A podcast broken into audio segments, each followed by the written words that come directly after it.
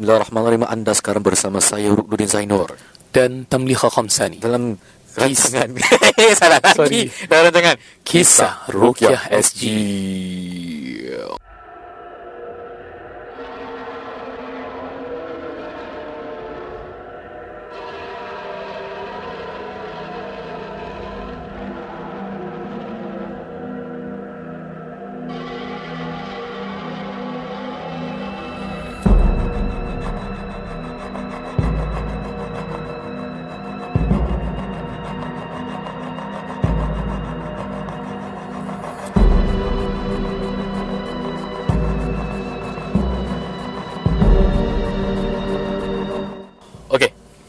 Alhamdulillah kita masih lagi uh, Dalam uh, uh, Apa aku nak berbual ni?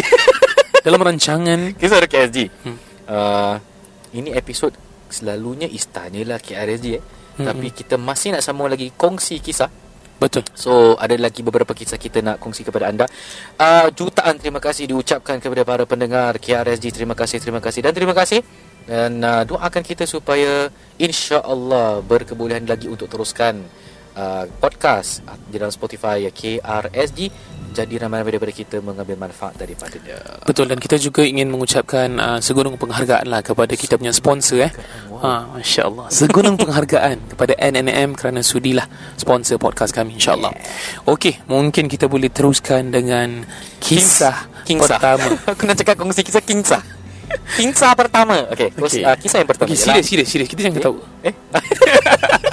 Baru start Okey, cerita daripada seseorang dia bilang, "Salam ustaz." Waalaikumsalam. Please don't mention my name. Okay, we won't. Arwah nenek saya ada pendamping. Keluarga kita ada call ustaz-ustaz untuk merukyah nenek. Atas nasihat mereka, kita baca Yasin 7 Mubin. Yasin 7 Mubin, pernah dengar eh? Okey, Okey. okey, okey Bila saat-saat dia hembuskan nafas terakhir, all the electricity, lampu, kipas semua switch off by itself. Oh, power trip eh. Okey Masya Allah, gerun. Not too sure if electricity dengan pendamping is related. Tapi saat itulah saya tak dapat lupakan seumur hidup. Soalannya, uh, dia kongsi lepas tu dia tanya soalan. Okey Adakah pendampingnya boleh dihapuskan in the bloodline? Or will it stay within the family sehingga perjanjian selesai? Thank you, Ustaz. Okey Good story. Okay. Now let's uh, debunk ataupun deduce one by one eh. Ya yeah. Pertama, Let's decipher Okay, serious pertama dia bilang ialah Yasin tujuh mubin gunakan Al-Quran. Yes, ini antara tajribat para ulama menggunakan Al-Quran. Kenapa dia cakap tujuh mubin? Ah, ha. anta tahu tak? Anta-anta Uh, ana ana ana unclear sikit tapi let's hear from anta dulu. Okay, what do you understand by tujuh mubin yang Dia dimaksud? ada ayat yang mubin tu and dia ulang-ulang. Kan? Surah Yasin. Oh, okay, okay, okay Ah, Faham, faham, anta faham, faham. pula? Anda ingat surah Al-Fatihah Yasin eh? Ah, Yasin. Yasin tujuh. Oh, mubin. okay, okay Anda ingat Fatihah Okay, okay Tidak, tidak ah, Anda tak, anda tak mahir bab ni Cuma anda tahu dalam surah Yasin nanti dia orang ada pengulangan. Contohnya dia anak anak unsure which Hmm. ayat eh. Tapi nanti setiap tu dia akan ulang. Ulang ayat lain di dalam surah Yasin.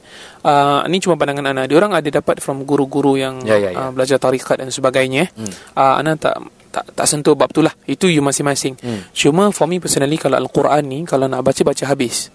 Kalau contoh ada waqaf, habiskan waqaf. Kat mana ibtidak nak sambung balik ke apa dan sebagainya, ambil betul-betul. Contoh, kalau boleh jangan diselang-selikan dalam Al-Quran tu benda-benda lain. Hmm. Mungkin I, I do not know some other practices ataupun Hmm. dalil yang lain. Ya. Cuma kalau habis habiskan contoh surah Yasin. Ba- Kebanyakan kalau uh, ruqa kalau baca surah Yasin daripada salamun qawlan min rabbir rahim ulang tiga kali dan sambung sampai habis. Ya, ya. Ada. Uh, cuma ada juga amalan yang pecah-pecahkan di, di dalam dalam pecah tu digantikan dengan ayat-ayat dalam kalimah bahasa Arab lain doa-doa dan sebagainya. Tu kira uh, adab membaca Quran tu tidak tidak diamati kan betul tak? Betul. Because Hmm. itu kita baca ayat Quran jadi bacanya kena habisnya dengan sempurna lah. Tapi pengulangan ayat tu biar dalam keadaan sempurna lah. Yep, yep. Okey. Okay. Terus. So yang kedua ni dia bilang bila suspek saka lah eh, suspek uh, oh tak ni dia pengakuan arwah nenek ada pendamping. Kalau pendamping kalau disuruhnya sambung ke berketurunan dah jadi seperti saka lah. Okay, dia bilang kat sini pengalaman dia bila saat-saat nembus ter- nafas terakhir kemudian power trip lah semua switch off. Okay, bagi dia gerun. it can be a possibility Yalah kalau kita macam Eh dia ada pendamping Pendamping dia keluar Boom dia power trip Mhm. Dan soalan dia tanya sini Apa kena mengena electricity dengan Masya Allah An honest question eh? uh, Apa kena mengena electricity Dengan pendamping Not sure if it's related or not lah Okay It can be sebenarnya coincidentally pun eh Memang nak terpower trip But mungkin orang yang mengalami all that Mereka rasa macam Bila mengembuskan nafas tarik Boom tiba-tiba Terjadi macam itu Mhm. Okay uh, s- Secara peribadi I would say Jangan terlalu uh, Macam mana nak cakap eh Terlalu wowkan lah eh Terlalu Mm-mm. Macam uh, Takjub eh Jangan terlalu takjub Dengan uh, Keadaan-keadaan seperti ini Ya Dia anggap Especially bila orang Bila orang nak nak mati ni Kita tak boleh macam Deduce Oh cakap lah eh, eh Dia mati dalam keadaan Berdarah. Ni mesti banyak buat dosa. Salah. Betul, betul. Haram Tak boleh kita Speculate. Speculate atau mengatakan Aib-aib seperti itulah eh. Mhm. But Ya ini pengalaman daripada Pendengar KRSG Okay? Dan dia ada soalan Pendamping boleh dihapuskan in the bloodline? Or will it stay within the family Sehingga perjanjian selesai? Okay. Mhm. uh, Dalam ilmu rukyah uh, Ahli veteran rukyah juga Dalam tajribat mereka Ialah Menggunakan uh, Ikrar pemutus. Dan Ikrar pemutus ada bermacam-macam. Ada yang Sumpah setia mereka Okay dia cakap Ya Allah se, uh, Sekiranya Contoh uh, Dia ada ikrar pemutus lah eh. Okay, you can google ikrar pemutus Dan ada banyak jenis ikrar pemutus. Mhm. But dia punya inti of the ikrar pemutus is somehow Ya Allah Jikalau ada makhluk-makhluk ini Yang duduk atau makan, minum, guna, pakai Then kau jadikanlah pemberian itu Ya Allah Seperti racun. Maknanya kita minta Allah tolong Kalau diorang ni duduk dalam diri Kemudian uh, Apa yang Allah beri sebagai nikmat bagi kita Biar ianya racun bagi mereka. Dan kita Allah. kira macam sumpah dengan Allah dan kita tak nak ada kena mengena benda-benda macam ini itu salah satu ikrar permutus. Dan salah satu another version of ikrar permutus is permutus eh. Hmm. ialah dengan syahadah. Because uh, pandangan dari sesetengah orang ialah syahadah itu adalah kalimat tauhid dan kalimat tauhid dengan keyakinan bermakna kita hanya rely on Allah okay, la ilaha illallah dan bila rely on Allah maknanya automatically apa benda-benda yang mensyirikkan kita bersumpah dengan nama Allah supaya tidak terjerumus dalam perkara tersebut. Yeah. If if I may Syahadah, add on yes. that, uh, apa ni uh, syahadah is also known as uh, reaffirmation of faith. Yeah. Macam kalau contoh kita tasyahud awal dalam solat tahiyat awal, Hmm. kita selalu sebut syahadah. Yeah. Ah, dia reaffirmation of faith. Kita menguatkan, memperkuatkan iman kita. Hmm. Ha, jadi benda ni kalau you tahu selagi masuk syahadah itulah. Itu tujuannya. Yeah. Jadi kita jangan apa ni? Uh, bila syahadah tu jangan ambil enteng. Setiap kali solat, asyhadu an la ilaha illallah. Itu part you dah kena tahu dah. You ni Yes, orang yes. Islam yang you kuatkan iman. Number ya Allah. one is I tak syirik dengan Allah Subhanahu Betul, Wa betul. Yes. Ya. Because bila you berganding dengan uh, makhluk-makhluk jin untuk menolong itu dah jatuh kepada perihal syirik lah. Jadi bila kita syahadah tu maknanya kita renew kita punya keimanan okay, berserta keyakinan yang kita tak nak kena mengena benda-benda macam ini. Ha, so itu dia mengenai ikrar pemutus kalau kena mengena dengan saka. Okay. Nombor soalan dia apakah dia stop kat situ? Ataupun dia akan bersambung? Okay, banyak this is not a confirmation but banyak daripada klien kita yang uh, okay, kadang-kadang pemberian saka ni kadang-kadang ialah melalui mimpi. Again this is tajribat ataupun experience para uh, ahli ruqyah veteran especially Southeast Asia because benda ni memang uh, prevalent dekat Southeast Asia eh. Pattern dia sama. Pattern dia sama. So, contoh bila let's say atuk ada saka. Okay, contoh eh, contoh. Kemudian bila dia nak mati tu dia cakap ambil lah, ambil lah, ambil lah banyak eh, banyak eh. Banyak eh. Betul. It's all is Dia it's quite the most common. orang different cases they always say the same thing. Dia sayang kau, dia nak pergi kat Ah, kau. kat kau. Kau yang kau yang kau yang paling sesuai. Ya, dan ada orang yang cakap okey. Bila cakap okey je baru dia tiba-tiba boleh meninggal. So so ah, wallahu taala alam eh. Kelihatan seperti makhluk yang masih duduk dalam tu won't give up won't give up without a fight. So dia Oh ya? dia dia akan keluar dan pergi kepada orang yang setuju. Dan kadang-kadang ada pula bila dia meninggal anak anak beranak tu beberapa beradik tu hmm. kalau satu tu ada gangguan kemudian dah baik pergi berpindah ke lain. Dah ber- berpindah berpindah berpindah berpindah. Ada yang semua sekali kena kan? Yes. Hmm. Then kalau let's say generation tu tak boleh, dia pergi pula kat cucu. Ha, kadang-kadang ada penerangan kononnya tujuh generasi lah. Kalau kita kalau tujuh generasi panjang sih. Panjang. Kita pun Eh. tak nak cakap sampai tujuh lah. Wallahu alam, Ah, wallahu alam. Ini sebahagian daripada penerangan Ya. eh, tentang gangguan. Again, ini, ini, ini time saya gunakan tagline Ustaz Tam selalu gunakan. Pendengar KRSG, kita bukanlah takutkan anda. betul betul. But then again, dengan keimanan dan amalan yang uh, banyak, eh, wajibnya, sunnahnya, kita jangan risaulah keyakinan kita ialah bergantung hanya kepada Allah Subhanahu wa taala. Kalau if I may add Lagi satu kan Bila kita cakap pasal saka ni Kita rasa macam it's a date kan Dia tidak tahu Kita kena tahu yang bahawa Jin nasab ni pun Jin Merupakan nasab, yes. uh, Merupakan ciptaan Allah Subhanahu Wa Taala. Dia cannot Dia cannot supersede Allah Dia tak boleh Overpower Allah You kena tahu for the fact that dia tidak boleh beri kesan kepada you kalau Allah kata tidak. Jadi pengharapan you all out dengan Allah Subhanahu Wa Taala. Ya. Boleh tak mereka terhapus? Boleh tak terhenti? Boleh tak tak sambung tujuh generasi? Boleh dengan izin Allah. Ini baru betul atas izin Allah. Yes. betul. Ini baru penggunaan yang betul lah atas izin Mantap, Allah. eh. mantap. Okey, wallahu taala alam. Terima kasih kepada uh, perkongsian tadi. Okey, kita teruskan dengan Ustaz Tamlikha. Ha. Okey, bismillahirrahmanirrahim. Assalamualaikum Ustaz. Saya, saya ingin kongsi kisah rawatan menggunakan ilmu gerak Ui. macam ala-ala Doctor Strange gitu tangan pusing-pusing. Teringat episod that time eh? Doctor Strange Al Marvel. Doctor Strange Al-Marvel. hmm. Baik, saya sambung eh. Dengan cara itu seperti menarik negatif energi atau makhluk halus dalam badan. Ada juga guna ayat Al-Quran, perawat juga katanya ada six sense. Fuh. Allah Allah Allah. Reflect. Ha. Kira and dia juga boleh uh, rawat dari jarak jauh. Oh. Dia boleh reflect. sense seseorang boleh disihir. Wow, reflect. Tetap-. Sabar Ustaz, sabar lek, lek. Tetapi yang pelik apabila dirawat isteri saya sering burp non-stop. Ada kalanya nak muntah ibarat vacuum menyedup negatif energi dan buang melalui burping. Selepas sesi, uh, ada menggunakan garam kasar ditabur pada setiap penjuru air dan air juga dibacakan Al-Quran direnjis di tembok-tembok. Setiap sesi mandi, air limau purut Perawat juga ada pesan mengamalkan zikir-zikir ratib, al-atas, tiga kul. Sebelum tidur puasa Isnin Khamis. Eh, sorry, baca tiga kul sebelum tidur. Dan puasa Isnin Khamis. Dan jangan tinggal solat-solat sunat. Wah, okey. Saya saja saya share kisah rawatan saya untuk podcast KRSE. Mantap. Terima kasih brother. Masya Allah Akhi, akhina Masya Allah, terima kasih Hmm. Okey, uh, kalau saya boleh jawab sikit Silakan. dia daripada awal tu bila you cakap six sense uh, kemudian tarik negatif energy ni saya tak nak masuk campur lah masing-masing punya style lah eh Hmm, hmm. okay cuma bila you cakap ada six sense nampak-nampak uh, jarak jauh. Dia six sense dengan jarak jauh ni dia dah I would say very doubtful. Uh, dia boleh ada orang kata boleh ada syubhah. Syubha. Ah, you Grey boleh- area lah. uh, grey area. Jarak jauh ni apa maksudnya? Dia jarak jauh yang dibolehkan contoh eh. Uh, Ustaz Ruk dan Ustaz Tam boleh tak rukiakan saya pakai WhatsApp punya video call ataupun Zoom?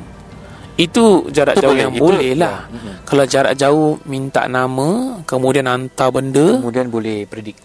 Predik-predik Ya. nampak kat rumah you sebelah sini ada Kemudian dia tahu exactly what happens in your house Contoh Xbox awak yang kat tepi tu Color ni Itu semua very rare Betul lah sih ni. Ini Kan? banyak benda go, Kan? orang go through sih. Ah, yang jarak jauh selalu tahu kat rumah you macam mana Ya, setting. ya, ya. Kat sebelah sini ada patung ni kan. Uh, rabbit ya contoh patung rabbit kan. Contoh. And it's exact you know.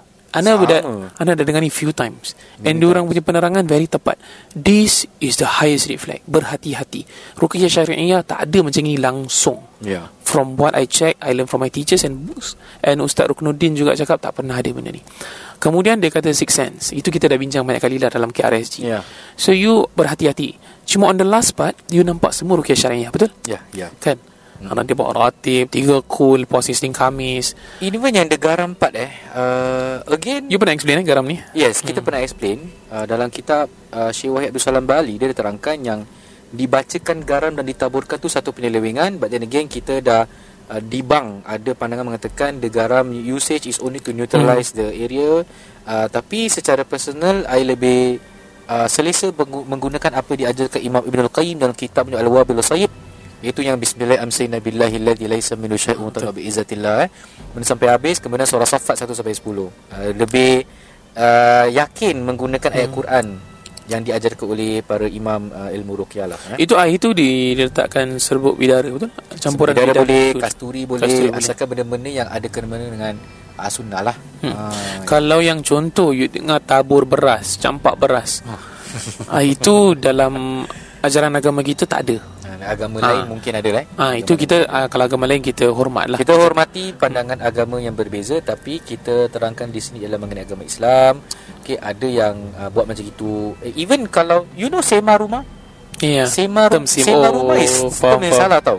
You pernah tegur I dulu. Ya, memberi ah, Ana pun pernah juga ter- tergunakan kalimah sema. Sema Hmm. ni ialah memberi jin makan. Dan uh, kadang-kadang ada orang baru pindah dia suruh bawa beras taburkan Ya, ya. ada ada uh, bawang lah ada kira I, kononnya dengan buat benda macam ini menginvite rezeki. I mean there's no basis towards that. Okay Sian uh, jin makan beras-beras gitu uh, je. but again but again there's a thing.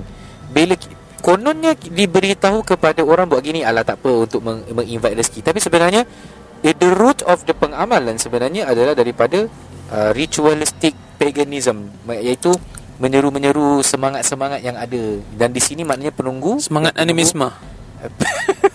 penunggu di sini dimasukkan dengan jin lah eh. Hmm.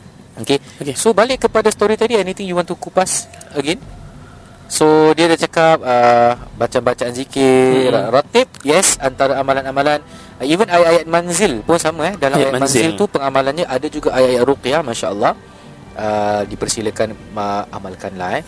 Tapi uh, I believe there are people who will disagree Ustaz dia buat ajar benda yang baik sih Habis kemudian Ya. uh, dia ada six sense Mana tu tu kasyaf Again if you choose to agree with cara macam itu Dan kami meng, me, kata orang propagate penga, apa ajaran yang Bukan bukan kata orang tu This is based on pe, pener, penerangan dalam kitab Ruqyah Hmm. Hmm. Okay Laku menyenuku balik? Dia Tak, ini ini bukan terpulang kepada anda. Ya. uh, Tapi bagi kami Inilah yang diterangkan oleh para ulama. Allah Ta'ala alam. Ya boleh tu kan And ni bukan pandangan kita sendiri tau. Bukan macam Ya, ya. Ah, Ni pandangan saya Tam Ni pandangan saya Ustaz Ruk. Bukan macam tu. Hmm. Dia berdasarkan Pandangan Ahli ruqyah. Ahli ruqyah, ha, yes. Dia lain Ada weight. And diorang kalau bagi pandangan Biasa backed up with Dalil. Hmm. Proper. Means ada authentic, authentic sources. Lah, ya. Okay.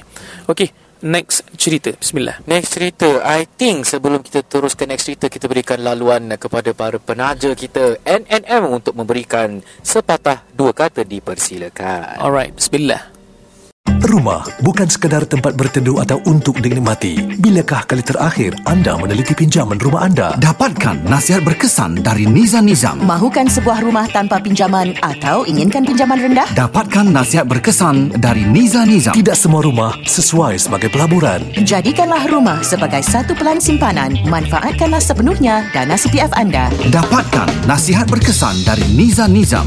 Telefon 96704504 sekarang. Assalamualaikum. Terima kasih kerana mendengar KRSG guys. Kami NNM Niza Nizam bersama Ejen Man dari Propnex. Setiap episod kami akan kongsi secara am informasi dan juga isu-isu berkaitan dengan rumah. Baiklah, episod kali ini menyentuh tentang kalau rugi jangan jual. Betul ke?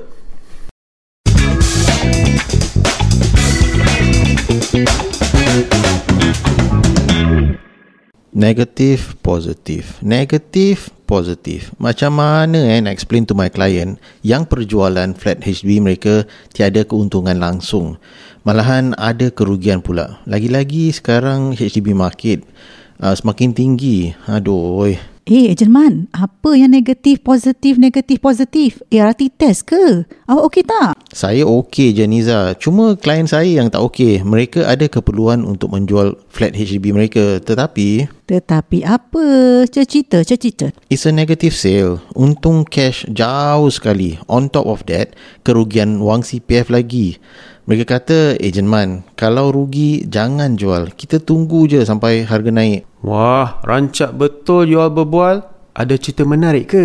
Bukan menarik Nizam. Bak kata pepatah Melayu, caca sudah jatuh ditimpa tangga. Dah lah jual flat HDB tak ada untung. Rugi CPF pula tu. Lepas tu nak tunggu harga HDB naik baru nak jual. Aduh, aduh. Actually, now is the time cause harga HDB dah meningkat paling tinggi sejak lebih dari 8 tahun yang lalu. Kemungkinan besar harga flat HDB tak akan terus meningkat dengan mendadak pada masa depan. Tu sebabnya kita harus peka tentang penggunaan CPF untuk pembayaran rumah. ramai masih dibelenggu masalah negative sale walaupun kini harga HDB diparas tertinggi. Jadi, Encik Nizam dan Ejen Man, bagi pemilik HDB, jika jual flat mereka akan rugi, harus ambil tindakan yang sewajarnya, iaitu jual flat mereka untuk reset their CPF. At the same time, jika boleh, reinvest into a private property yang ada potensi untuk dapatkan balik kerugian tersebut. Jika tidak, right size their current flat to move on to a non-mature estate. Sellers' expectations have to be managed, else kerugian itu akan berganda. Kadar peningkatan harga HDB flat depends on location and demand. Jadi mereka harus ada ejen profesional seperti kita untuk bantu mereka restructure dan tukar angin jika tidak ingin kerugian itu berterusan. Tepat sekali Niza. Dengan cara apa yang awak sarankan, mereka boleh hentikan kerugian accrued interest CPF dan reset kembali penggunaan CPF dengan kaedah pembayaran rumah selanjutnya yang lebih efektif.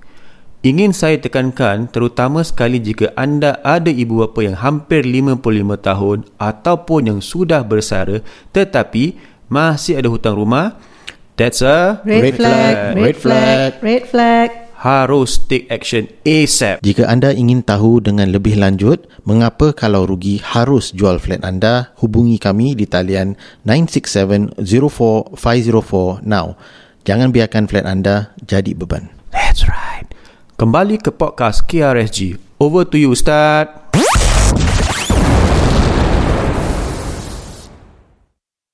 Okey, terima kasih NNM atas uh, kata-kata yang diberikan tadi. Kita teruskan dengan segmen kongsi kisah. Kita nak siapa? Hantar dulu atau hantar dulu eh? Boleh, okey. Okey, dipersilakan. Okay, Assalamualaikum Ustaz KRSG. I just want to share my experience when listening to your new episode that is out, Hmm. which is episode 15. Fuh, Masya Allah. Oh, Masya Terima kasih, Masya Allah. My wife and I, myself, was listening to the recitation of Ustaz Tam lagi recite. Masya Masya Allah. Allah. Allah, Allah, Allah. Hantar kena baca lagi ayat Rukiah kot. Orang suka lah eh. Masya Allah. Masya Allah. Sama-sama ya. Okay, sambung. Both of us close our eyes and listen to it. While listening to the recitation, both of us felt a very, very sharp pain dekat dalam perut. Oh, both of them. Uh, To be precise, the sharp pain was a poking sensation, Is, Poking. and it's exactly on top of our pusat area. Oh, Oh, the okay, belly okay, button, okay. belly button. Dan English pusat ter- tersentak pula aku. okay, serious. eh? okay. Do you think that there is something wrong uh, with the both of us? And to be honest with you, I have been following all your episodes and I will want to engage your Ruqyah session soon. Boleh insyaAllah. Okay. Okay. Bismillahirrahmanirrahim. What was your pandangan? Uh, can be two eh. Can Hmm. be two. Satu can be uh, logical ataupun scientific ataupun medical terms. I don't know. Mm-mm. Okay, mungkin coincidentally pada waktu tu bila dengar Rukia mungkin ada discomfort of the stomach mm-hmm. and it happen while there ataupun can be adanya gangguan. But but again, okay, that one happening tak boleh define seperti adanya gangguan. There, there are a lot of checklist yang lain just to be sure to deduce lah kalau apa penyebabnya bila dengan Quran boleh jadi macam itu. Okay, kita I mean selalunya uh, if they engage us for ruqyah then we will ask questions by questions to be sure. And uh, terus terang para pendengar KRSG if there are cases whereby terjadi gangguan and kita cuba tanya deduce and tak tahu kenapa I will say saya tak tahu. Yang penting kat sini you rasa discomfort teruskan Yeah. mengamal dengan baca Al-Quran. Tak semestinya time ruqyah je kita tahu oh ni jin ni saka. There are people yang eager sangat to diagnose and nak sangat diagnosis Hmm, That is not the case. You bukan kita bukan nak terlalu kemaruk sangat dengan benda-benda gaib tau. Yeah, we are not here to quantify the jinns. we are not Ghostbusters, yeah. This is reality. And then dia rasa macam oh, kita rawat dengan orang orang lain ni boleh tahu ada jin berapa, berapa ekor Mhm. semua. Itu yang kau sibukkan. Kenapa tak disibukkan dengan mendekatkan diri kepada Allah dengan baca Al-Quran? Masya Allah. Kenapa tak disibukkan diri dengan memperbanyakkan solat tahajud untuk minta Allah untuk memberikan kesembuhan? Oh, dah macam dah macam ceramah pula. Macam forum perdana pula. Jadi Ustaz Tamlikha, pandangan anda. Uh, okay, for me personally, Alhamdulillah, I agree with Ustaz Ruk. Cuma kalau masih rasa uh, due diligence, cuba je, just go for medical screenings. Hmm. Ah, check je. Ha, takut ada GERD ha, apa ni GERD, ya. ha, apa ni acid reflux ke Acid apa ke reflux. wallahu alam check dulu Ya. ha, kalau dah check semua tak ada pula you baca lagi ayat tu al-baqarah verse 102 you still feel the same exact pain you may want to try alternatives which is ruqyah syar'iyyah insyaallah Ya. uh, maybe uh, untuk pendengar KRSG sambil-sambil kita dah ketawa kita dah belajar uh, saya minta izin untuk kita bacakan lagi lah uh, ayat ruqyah insyaallah. Uh, kemudian nanti Ustaz Ruk akan explainkan insyaallah. Surah apa Ustaz? Wa auhayna? Wa auhayna ila Musa hmm. an alqi asab okey ana baca dulu eh? ya Kita baca dulu. Ya. Okey. Ya. uh, kalau para pendengar KRSG nak cuba insyaallah boleh pejamkan mata dan dengarkan. Kalau rasa macam lain macam bukakan mata. Okey? Celikkan mata insyaallah. A'udhu billahi minasyaitanirrajim. rajim وأوحينا إلى موسى أن ألق عصاك فإذا هي تلقف ما يأفكون. فوقع الحق وبطل ما كانوا يعملون. فغلبوا هنالك وانقلبوا صاغرين. وألقي السحرة ساجدين. قالوا آمنا برب العالمين. رب موسى وهارون. Sadaqallahul Azim. Para pendengar KRSG, ayat-ayat suci Al-Quranul Karim yang anda dengar dibacakan oleh Ustaz Al-Fadil Tamliha Khamsani adalah surah Al-A'raf ayat 117 hingga 122. Demikianlah macam radio. Sekian selamat berbuka. Start Okey. Jom kita baca, uh, baca makna dia. eh. Dan kami wahyukan kepada Musa, lemparkanlah tongkatmu. Okay, ini sebenarnya berbalik kepada kisah Nabi Musa AS. Hmm. Okay, dia berhadapan dengan ahli-ahli sihir di zaman Fir'aun.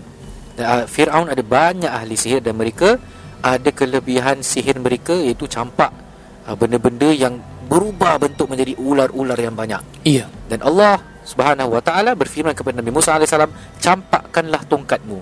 Okay? Hmm. Maka sekonyong-konyong tongkat itu menelan apa yang mereka sulapkan. Maknanya ada penerangan dari ulama, dia menjadi ular yang besar dan makan semua ular-ular kecil yang dicampak oleh Nabi Musa AS. Hmm. Yang ular-ular kecil ni refer to ahli-ahli sihir yang, yang banyak. Okay? Kerana itu nyatalah yang benar dan batallah yang selalu mereka kerjakan. Bermakna mukjizat Allah adalah benar dan sihir itu adalah batil dan salah dan Allah sesatlah. Eh? Cantik ayat ni eh. Hmm. Okey, kita teruskan. Maka mereka kalah di tempat itu. Mereka ini ialah ahli-ahli sihir dan jadilah mereka orang-orang yang hina. Dan ahli-ahli sihir itu serta merta menyarapkan diri iaitu bersujud. Mereka berkata, kami beriman kepada Tuhan semesta alam iaitu Rabbi Musa wa Harun. Tuhan Musa dan Tuhan Harun iaitu Nabi Musa AS dan Nabi Harun alaihissalam. So this is actually guys ayat pembatal sihir yang pertama yang diterangkan ulama. Ayat pembatal sihir okay, yang uh, jumhur mengatakan tiga ayat iaitu wa auhayna dan seterusnya ialah sama juga kisah Nabi Musa AS mencampakkan tongkat iaitu surah Yunus 81 82 dan surah Taha ayat 69 insyaallah pada pertemuan akan mendatang eh, kita go through ayat-ayat ruqyah dan kita akan bacakan maknanya dan tafsirannya. So guys, jangan takut. Eh, sedangkan Allah Subhanahu Wa Taala sentiasa berada di belakang Nabi Musa untuk membantunya di hadapan ahli-ahli sihir sehingga ahli-ahli sihir ini kemudian sujud dan beriman kepada Allah Rabbi Musa wa Harun. Tuhan Musa dan Tuhan Harun. Okey, contoh kalau dah dengar eh, ayat ini kemudian masih rasa kemudian ada yang contoh uh, ada reaksi-reaksi seterusnya lah kita ni tak nak prep you with the reactions. Takut you nanti kadang tak ada reaction you boleh terbuat-buat. Ya, pasti you dah tahu apa. betul. Ah, jadi kita tak nak cakap je. Cuma kalau rasa discomfort uh, kerap rasa. Contoh you dengar episod ni ulang-ulang dengar ayat tu rasa makin teruk makin teruk mungkin itu salah satu tandanya tetapi jangan cepat-cepat deduce. Boleh? InsyaAllah stay safe everyone. InsyaAllah. Ya, ya, Okay. We have one more kisah. Alamak terbatuk. Walhamdulillahi Rabbil Alamin. Okay Kisah yang terakhir yang ingin saya kongsikan pada hari ini. Oh ni Ni, ni style lah. Okay jom. Okay uh, I agree with apa yang diterangkan di sini. But here goes. Salam Ustaz. Waalaikumsalam. Ingin mengkongsikan Pengalaman saya tentang orang Yang penyakit mental Buat-buat kena rasuk Dan menyusahkan orang terdekat. Allah. Okay Saya tak ada cerita panjang. Cuma sedihnya Pengalaman saya ni Ialah Melihat orang-orang di keliling Menjadi was-was Dengan ayat-ayat suci Al-Quran. Kerana pesakit bila dirawatkan dengan ruqyah Tiada reaksi. Oh okey. Aha. Tadi Tapi Tadi pula. Tapi Bila dipakaikan kapur lah Lada hitam lah Paku lah Cili kering lah Dan sewaktu dengannya Baru dia nak terpekik terpekau. Apa taknya kau selit cili Mesti dah terpekik. Entah Kau sambal balado Nak ah, baru dia rasa Cili kering tu Buat sambal tumis Kan bagus. Kan sedap dia bilang. Okay okay. Good going. Ada satu Ada pula satu kali ni Dia orang minta tolong Untuk rukyahkan Si konon pesakit ni. Alright. Belum sempat baca apa-apa. Bismillah pun tak sempat. Tahu-tahu dah terpekik terpekau. Terus buat-buat pengsan. Saya suspek dia depression. Tapi sebaliknya Saya diserang konon menabur fitnah. Oh okey Dari kisah saya ini Saya nak orang tahu Betapa liciknya syaitan dan iblis ini Menyesatkan manusia. Mhm, Mengambil kesempatan dalam kesempitan Meniupkan Was-was kepada manusia Untuk percaya sesuatu benda mati lebih hebat. Benda-benda mati eh tak hidup eh? Okay, Lebih hebat okay. dari ayat-ayat suci Allah. Na'udzubillah. Eh ini Bagus eh kesedaran yang ada. Yang psychologist nak jawab boleh? Silakan. Boleh, okay. Uh, Bismillahirrahmanirrahim. Uh, I just met uh, a psychologist, clinical Yeah, I psychologist. saw I saw the talk Yeah. You and him eh Masya I, I feel like psychologist right now. tak. Uh, apparently, um, I, I learned a lot, and in fact, I I believe that uh, during my course of doing ruqya, there are certain mistakes mistakes that I've done, especially when mentioning someone ada depression, anxiety, hmm. and to know that you have depression and or anxiety, you tak boleh self-diagnose. Uh, you kena ada professional Yes. diagnosis. So macam contoh, kalau perawat datang dia kata you ada contoh eh contoh, not about the story orang kata ah ini depresi ni, anxiety. Possible cuma kita not the one with the You need to refer uh, credibility to see. Orang nak tahu benda tu kerana kena go through 10 sessions intense tau. Yeah. Then dia orang akan check. Yeah. So and ada juga boleh jadi hereditary. Dia boleh turun Hereditary yes guys Yes. Betul Ha, jadi kalau contoh betul orang tu mentally challenged, kita kena be very careful and Yeah. tactful untuk handle. Yeah. I believe Sarung dengan kita, Yeah. I, I've, I've met several. And biasanya kalau orang ada mental health issues, I jarang buat rukyah kat dia. Because sometimes it's not, it might not be related at all with rukyah ataupun it might have. So saya punya first kali settle dulu jumpa psychologist, counselor. yeah. Go dululah. Okay, dah tak boleh semualah, semua dah tak tahu, ah, nak panggil kita boleh insya-Allah. For my side pula is because uh, kita dah belajar kita asatiza kena go through you know uh, ARS punya pointers kan Ah, ah. uh, kita kena clock certain hours for 3 years berapa hours gitu remember Mm, mm, mm. okay dan salah satu is kita hadiri a mental health talk from there I benefited a lot but then again kita tak boleh give the proper diagnosis macam Ustaz Tam cakap Mhm. contoh kita suspect dia ada depression. We can say okay saya suspect mungkin dia gini then I would advise you to find a psychiatric diagnosis jumpa dengan doktor. Yes. And this is a professional advice. Bukan bermakna kita nak cakap Your family members yang terkena gangguan itu gila. Tapi Tapi eh Jangan sampai terjadi polis case Kemudian bila ditanya Kita ada nasihat kata pun tidak? Tak pasal-pasal kita pun kena. Ah, Jadi okay. Ini adalah professional advice. Macam contoh Kalau orang Mungkin ada depression Kan Dan kemudian Buat sesuatu. Dan kalau dah jadi Kes yang besar Akan dipersoalkan Have you? Okay Seek advice to the proper channel. Kalau You tak buat macam itu Takut-takut You Bersekongkol Dan boleh menjadi penyebab Sebahagian daripada kesalahan tersebut. Waliyahzubillah Again Kita We need to advise people professionally. Okay Kalau rasanya Dirukiahkan Dirukiah-rukiah Eh tak ada efek Mhm. mm-hmm. Tapi Bila uh, Dia masih nampak-nampak ni Masih dengar-dengar Okay Berdasarkan apa kita belajar Mungkin boleh jadi Dan kita akan cakap Okay dirukiahkan ni tak ada efek So Cuba dapatkan uh, Doktor Yang pakar okay, Dalam uh, psikiatri Mhm. Dapatkan psikiatri diagnosis Dan sebagainya lah ya. Iya. Okay. And I just nak share one last. Kita dah habis kan? Dah Nah, kita okay, nanti insyaAllah episod mendatang kita akan cerita lah. Ah. Cuma saya ada last one story untuk pendengar KRS ini pengalaman sahaja. Hmm. Um, biasanya kalau kita buat ruqyah ni kan bila dah ujung-ujung tu kita dah alhamdulillah tak ada apa-apa. Hmm. Anda ingat dah habis tau. Oh. Ana dah baca lam anzalna. Okey, nak tutup Tutup dengan dan habis ya. Ha, dan ana pun alhamdulillah kita tak ada apa-apa. Tiga kul kita tutup ya. Kita tutup dengan izin Allah ya. Jadi ana pun sudah whack itu ayat tiga kul. Bismillah terus go. Al-Falaq okey. Ikhlas Falaq okey. Masuk An-Nas. Ha, Min syarril waswasil khannas. Member ha?